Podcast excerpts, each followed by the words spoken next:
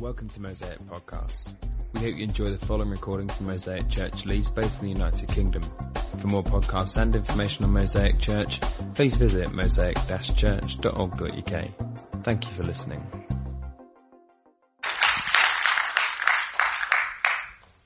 Cheers, thank you Over to you, mate. Um, can I add my belated Easter uh, well wishes to you guys? Hope you've had a great holiday or are having one. I appreciate that for various unis and school term that it's all a little bit mixed. I'm going to pray and then we're going to dive right into it. So let's begin by praying together.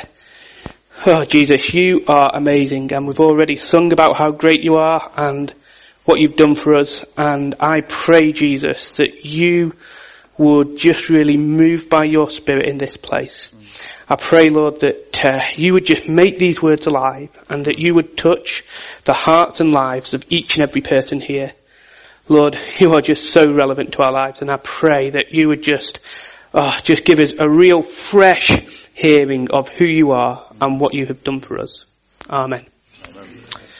So I'd like to start guys with a question. And that question is, when was the last time you were shocked? I mean, really shocked. Not eyebrow raised kind of surprise, but I mean really, really shocked.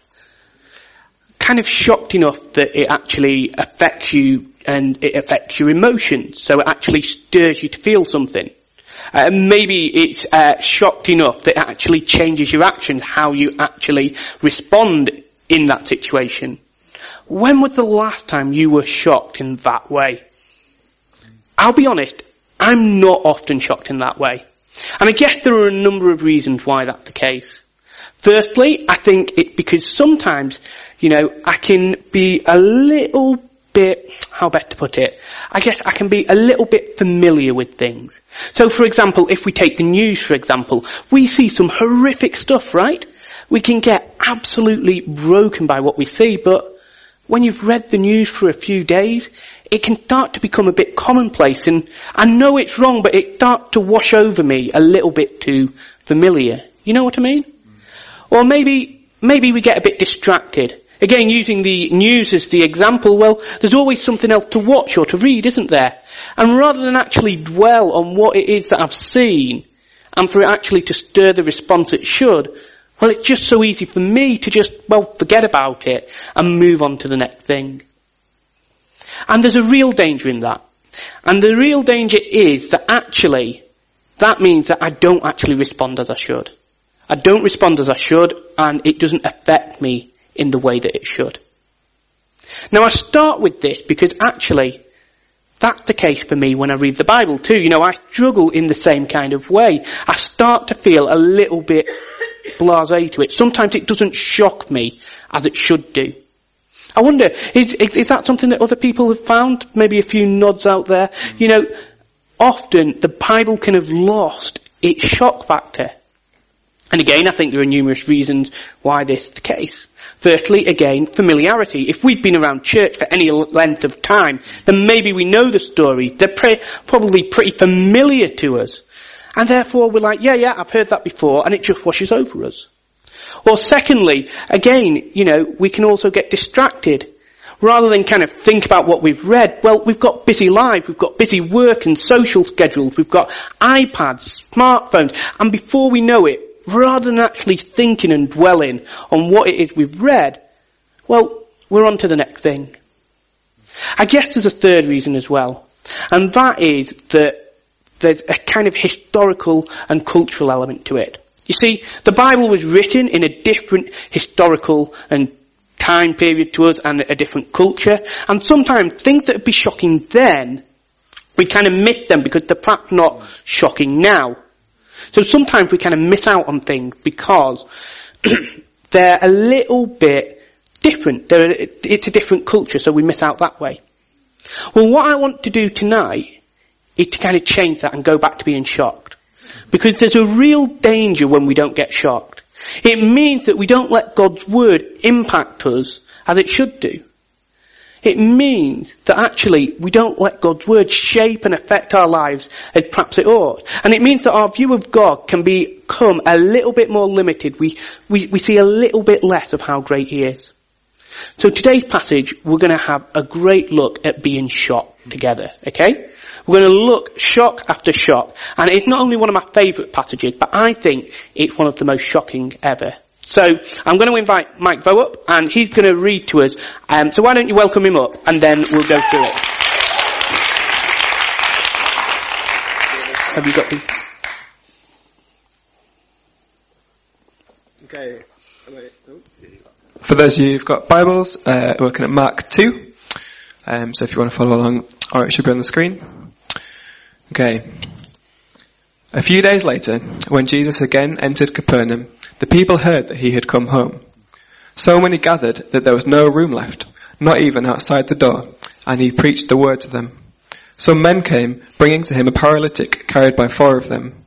Since they could not get him to Jesus because of the crowd, they made an opening in the roof above Jesus, and, after digging through it, lowered the mat the paralyzed man was lying on. When Jesus saw their faith, he said to the paralytic, Son, your sins are forgiven. Now some of the teachers of the law were sitting there, thinking to themselves, Why does this fellow talk like that? He's blaspheming. Who can, God, who can forgive sins but God alone? Immediately, Jesus knew in his spirit that this was what they were thinking in their hearts. And he said to them, Why are you thinking these things? Which is easier, to say to the paralytic, Your sins are forgiven, or to say, Get up, take your mat and walk? But that you know that the Son of Man has authority on earth to forgive sins. He said to the paralytic, I tell you, get up, take your mat and go home. He got up, took his mat and walked out in full view of all of them. This amazed everyone and they praised God saying, we have never seen anything like this. Great, thanks for that, Mike. Okay, so what we're going to do is go through this shock after shock. Verse 1 to 3, the scene is set. Jesus is preaching in a place called Capernaum and the place is packed out. There's no way into where Jesus is preaching, it's standing room only. And then we get these four friends who come along and they're carrying the, their friend who is a paralytic. That means that he's paralyzed, he can't walk.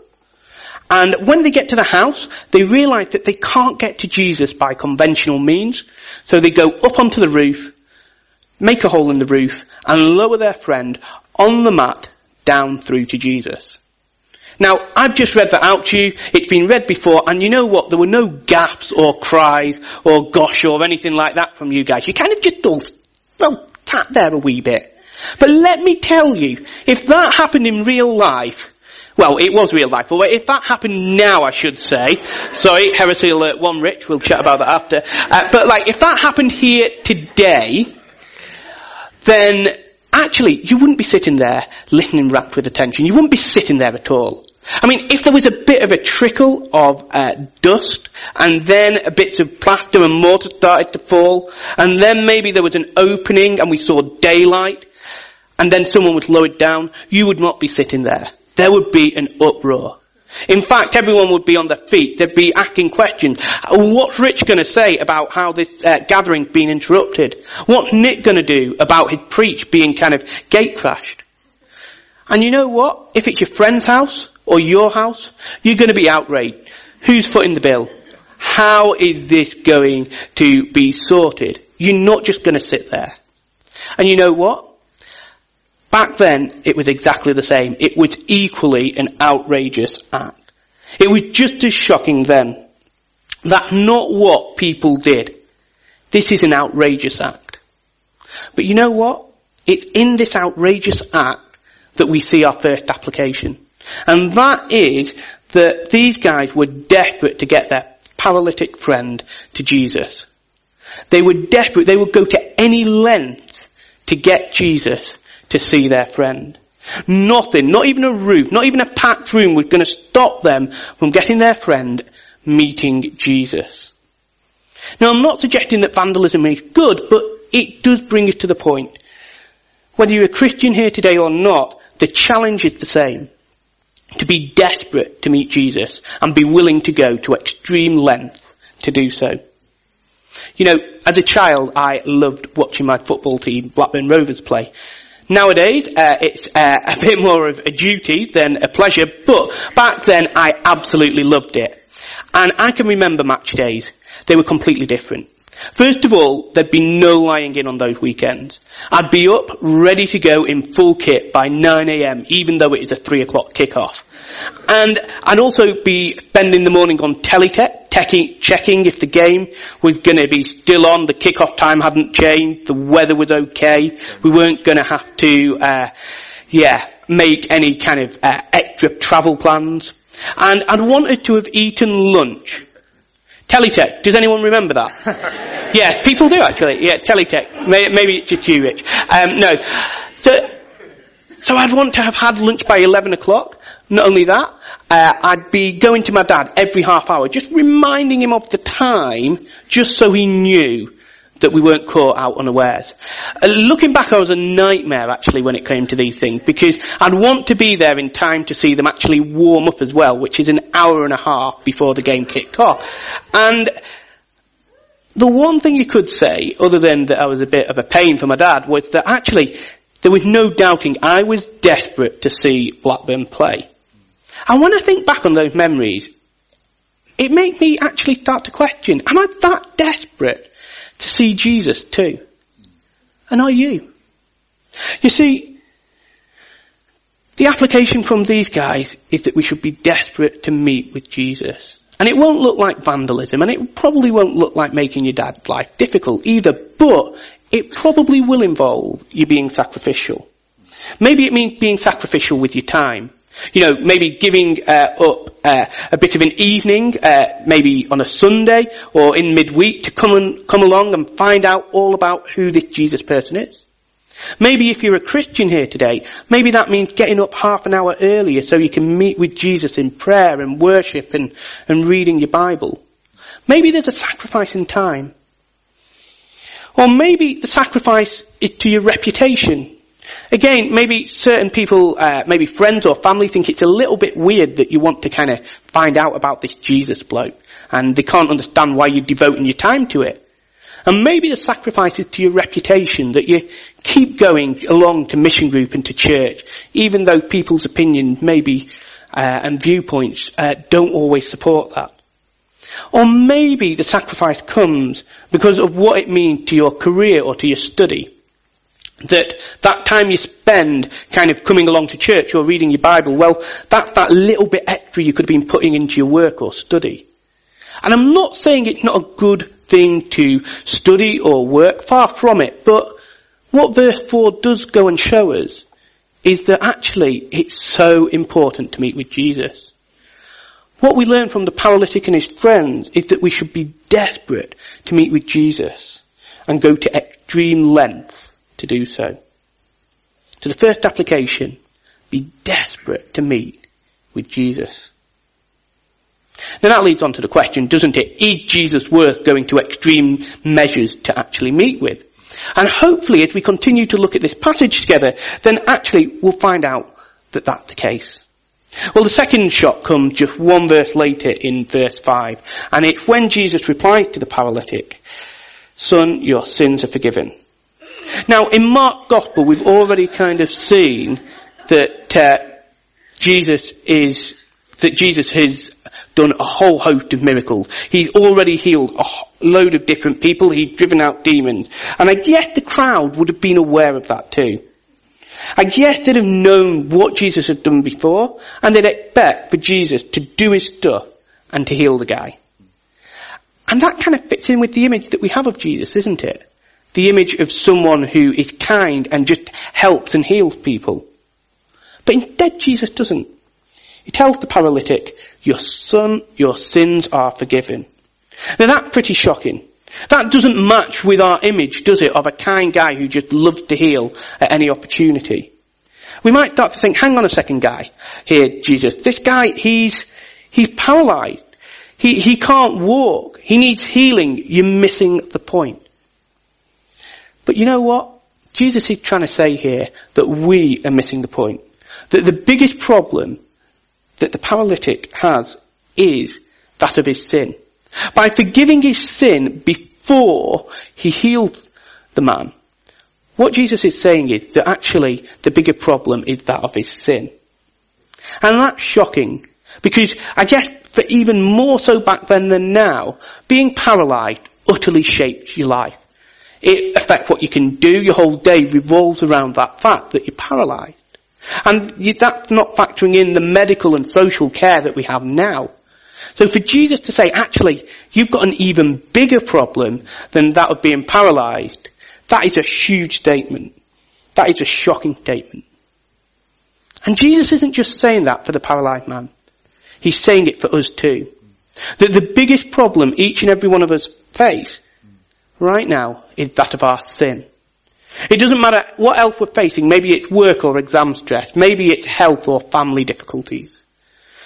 But no matter how painful and real those things are, Jesus is saying that the biggest problem we have is that of our sin. Now that is a shocking statement. Well, what is this sin that Jesus says is our biggest problem? Well, it's not kind of uh, doing really bad things or breaking the law. It's not a case of it being indulging ourselves or kind of some range of magnum ice creams. No, rather, sin is our rejection of God. Our heart rejection of God. You see, the Bible tells us that each and every one of us were created for a relationship with God, created by God for that relationship with Him. And that that relationship, that friendship with God, was to be at the centre, the most important thing in our lives. But rather than make that relationship the centre, the most important thing in our lives, each and every one of us reject God. We reject God in our actions, we reject God in our hearts. We put other things before that relationship, that friendship with Him. Maybe it's ourselves, maybe it's others, maybe it's relationship, perhaps it's work or pleasure, money. But whatever it is, each and every one of us does that. We, we put other things before our relationship with God. In other words, we reject Him. Now the Bible tells us that that's a huge problem because God is the perfect gentleman. He's not going to force us to have a relationship with Him. And if we reject God now, well, the Bible tells us that God will honour that choice for eternity. And since God is the creator of everything good, then that means that, that means we're rejecting God not just now, but forever. So that means that we'll be spending forever apart from God and apart from anything good. And the Bible calls that hell. So our sin, our rejection of God, is a huge problem. And although it initially seemed shocking when Jesus said that sin's the bigger problem, well actually we can see that it is. It leaves us facing eternity without God. You know, I work for a Christian charity called Cross Project in Wakefield, and we go into secondary schools in the Wakefield area and aim to be a Christian resource to them. And we get to do that in the schools in a load of different great ways, but one of the ways I like best is through mentoring individuals. So I get to meet with boys on a one-to-one and group basis and basically help them kind of unpack life and make better choices. And what's really interesting to find is that actually, the reason that they're sent to me, which is normally something like that they've been in a fight or they've had an argument with a teacher or set fire to something, that actually all of those things aren't the real issue. In all of those cases, actually there's a deeper underlying problem. Sometimes the underlying problem is kind of really obvious and you can see the link quite clearly. Other times, it's harder to see. But it's very often there.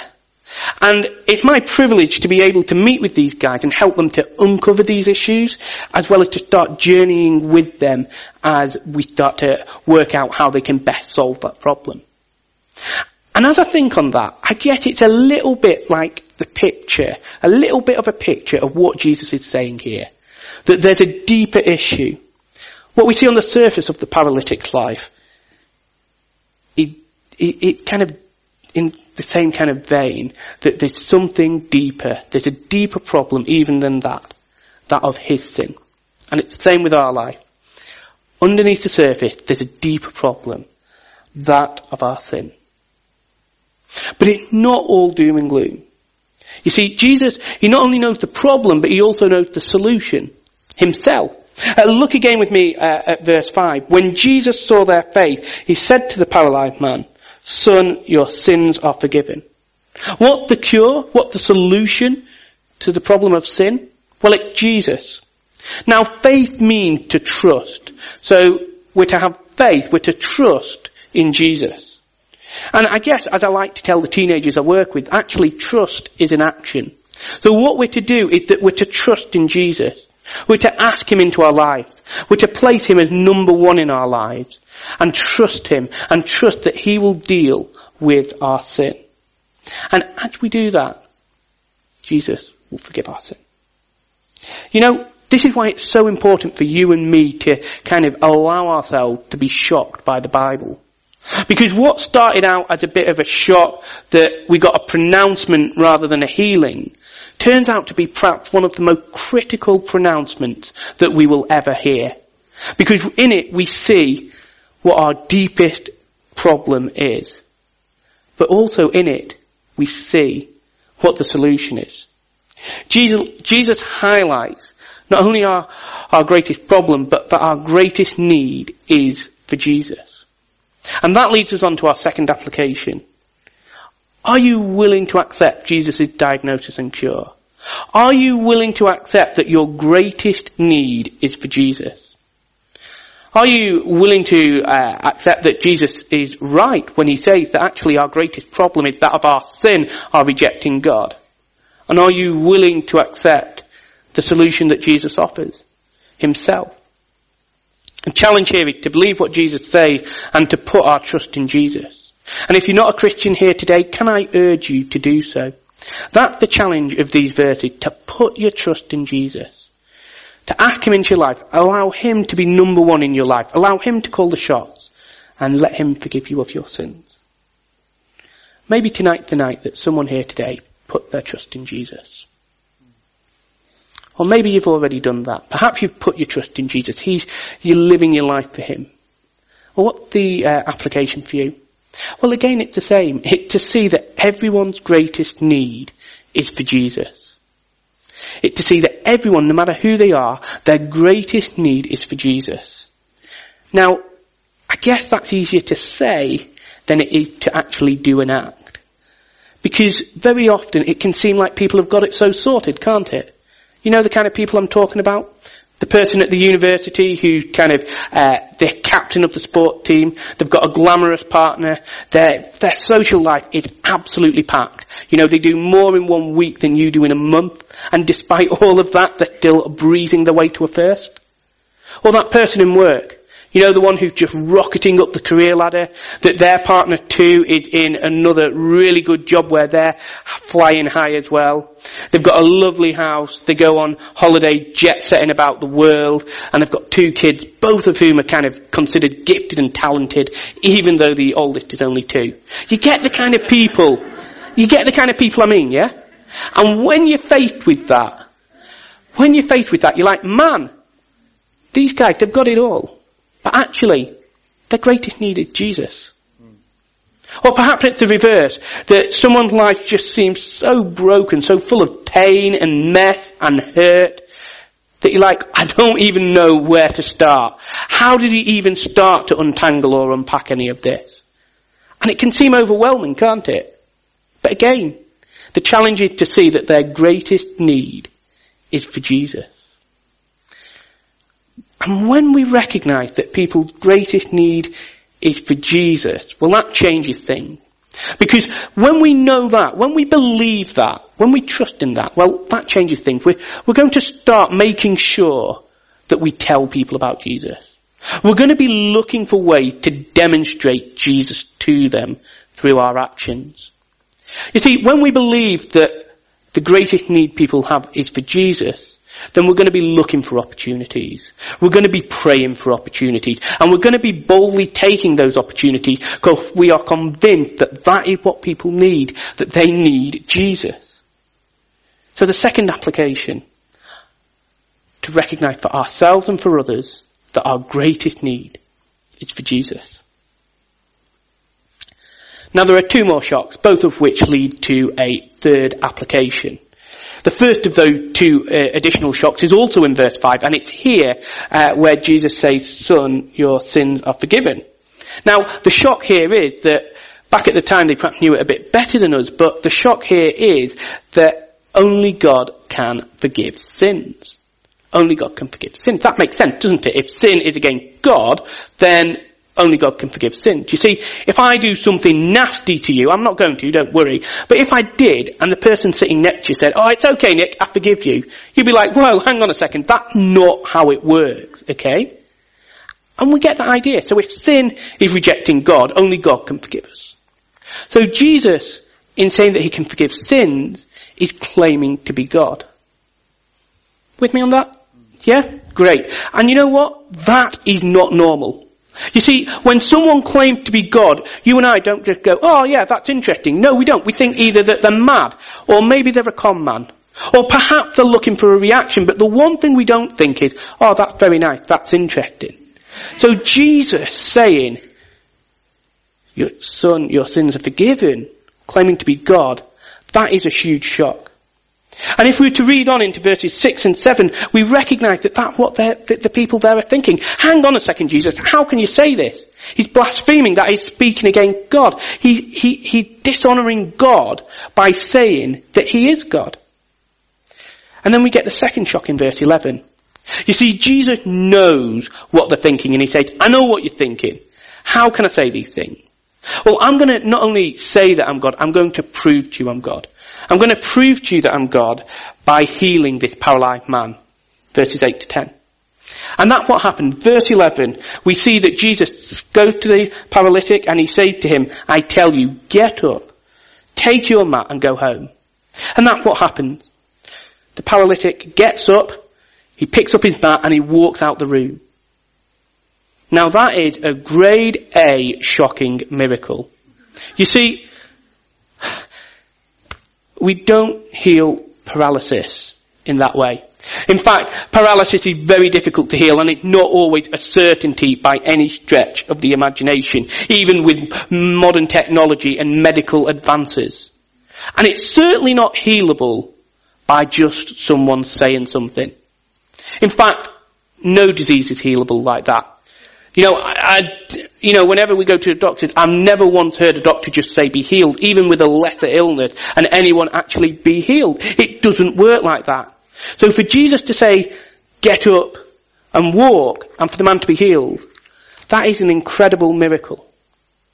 So verses 5 and 11 give us two shocks where Jesus not only says that he's God, but he proves that he's God as well. In what he says and what he does, Jesus makes it explicitly clear that he is God. And that leads us onto our third application tonight. And that is that we can confidently trust Jesus because of who he is. Whether you're a Christian here today or not, the application is the same, that we can confidently trust in Jesus because of who he is. You see, being God gives Jesus ultimate credibility. I guess it's a little bit like a time when I crashed my car. Uh, long story short, I was on the motorway, this van kind of swerved, and so I swerved to avoid it. And it didn't quite work. You see, I then ended up facing three lanes of traffic, kind of having done a 180, watching the traffic come towards me. And after a moment of thinking, well, at least I know where I'm going, I managed to avoid all three lanes of traffic, shoot off onto the grassy verge, and then continued to do so until I hit a tree side on. Now, not only was I unscathed, but surprisingly, I was able to drive off. I managed to complete my journey. I know, it's quite surprising really. And um, that night I got home and I started to chat with my housemates about it. And uh, one of the housemates, the uh, nice one, he was like, well Nick, um, the car's drivable. Uh, it's not making any weird sounds or noises. You can open your door. Um, you know, you're okay as well. You've dodged the bullet. Everything's fine. The other one was a bit harsh. He was like, well, the car looks really, really stupid with that massive dent right down the middle. But hey, you weren't the coolest guy anyway, so, you know, you'll be absolutely fine. No damage done there. Now, I'm quite a cautious kind of guy, so the next day I took it to the mechanic who was literally just round the road, who I knew, trusted. I was like, oh, what do you think? And he said, do not drive it. Whatever, like, like seriously, this car is totaled. You've completely bent the chassis, you do not drive it whatsoever, get it fixed immediately. Guess whose opinion I went with? It's the mechanic, isn't it? It's obvious. Why do I go with the mechanic? Well, because he's qualified. Because he's a mechanic. He knows what, what with cars. Because of who he is, he's qualified to tell me what I should do with the car. And you know what? It's a little bit like that with Jesus. It's because of who he is that qualifies us to trust him. Because he got in human form, we can confidently believe that actually getting to know Jesus, being desperate to come to Jesus, is utterly worthwhile. Because Jesus is God, we can confidently believe him when he says our greatest problem is our sin, and that the solution is himself, Jesus. As God, he had the authority to say that. Because Jesus is God, that means that we can have utter confidence in who he is to trust what he says and to seek him. And that's where I want to end tonight. That's where I kind of want us to land. On focusing on who Jesus is. Because it's as we focus on who Jesus is, as we recognize who he is, we realize that, boy, this, this man is worth spending time with. It's as we focus on who Jesus is and what he's done for us that we actually accept what he says, that our biggest problem is our sin, and that the solution is to trust him. So I'm going to invite the band back up, and in a moment I'm going to pray. And what I'd like us all to do is to stand, because what I don't want any of us to do tonight is to go away not having met with Jesus. You see, these guys, bringing their paralyzed friend, they had to go to extreme measures, but we don't have to do that we can confidently come to him tonight. The teachers of the law, those in the room, they were like, Jesus, what on earth is going on? We've got the perspective of seeing all that Jesus has done. And so my prayer is that today, that we would be shocked by who Jesus is, and that we would fix our eyes upon who he truly is. So can I ask you to stand please as uh, we pray together and spend some time focusing really on who Jesus is and allowing that to shape our lives.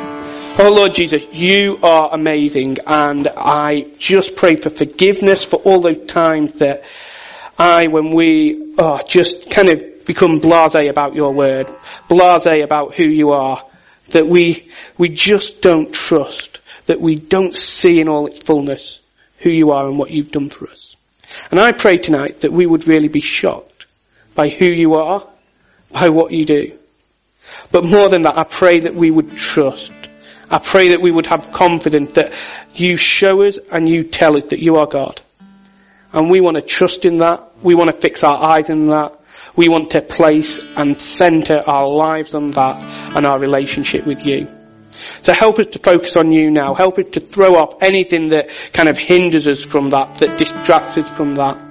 Help us not to be overly familiar, but instead to utterly just fall afresh at how amazing and who you are, how awesome you are, Lord Jesus. Change us as we meet with you, we pray. Amen.